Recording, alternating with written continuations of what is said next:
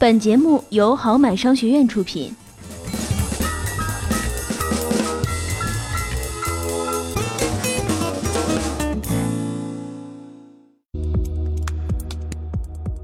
从前呐，有两位年轻人相约去远方寻找大海。他们从家乡出发，走了十天十夜，到达了一片古老的森林。此时，口袋里最后一块干粮已经吃完，人呢也是又困又累。继续走下去吗？没吃没喝，只能是死路一条啊！那只能原路折返了。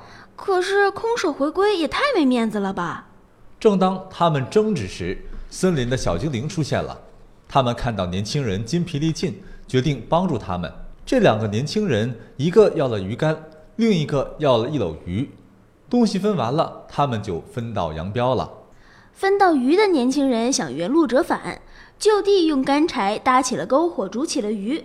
他狼吞虎咽，转眼就连鱼带汤吃了个精光。哎呀，这个鱼真鲜啊！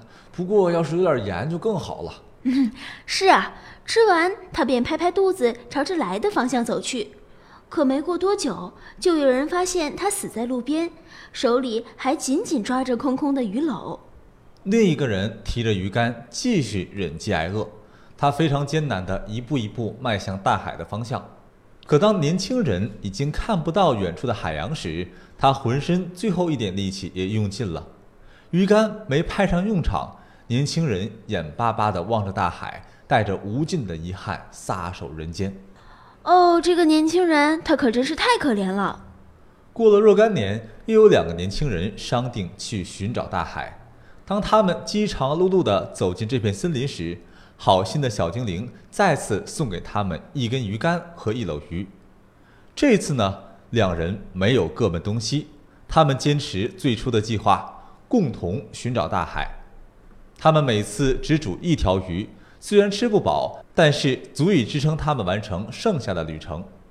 鱼的数量有限，我们按计划分配，才能坚持到找到大海，对吧？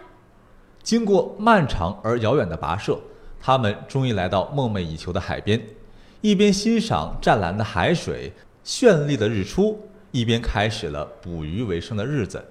哎呦，上午捕了好多鱼，下午我们拿到镇上去卖。几年之后。他们盖起了房子，有了各自的家庭，过上了幸福的生活。人们常比较给人鱼和教会人如何捕鱼，究竟哪个更重要？在这则故事中，小精灵把鱼竿和鱼同时给了年轻人。寻找大海的征途中，鱼和鱼竿一样重要。鱼呢，能够最快速、最直接地为年轻人补充基本能量；鱼竿是两个人到达海边后能够开展新生活的有力工具。仅有鱼或者仅有鱼竿都无法获得更好的生活。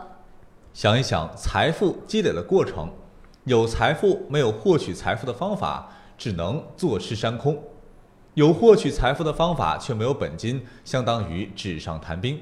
所以，不会理财的人只能眼看着通胀吞噬自己的财富，抱着金山银山却不知道如何使用它们。而有理财意识，了解一些理财方法。但没有本金也不行，正所谓巧妇难为无米之炊。对于前一种人，需要改变自己的意识，学习理财知识、技能和方法，逐步尝试做投资；而后一种人呢，需要一边控制自己的支出，学会累积和储蓄，一边主动的去做大收入来源。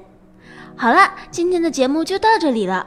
如果你喜欢我们的节目，可以关注微信公众号“好买商学院”，获取更多图文资讯，也可以订阅电台，及时获取更新通知。我们下期见。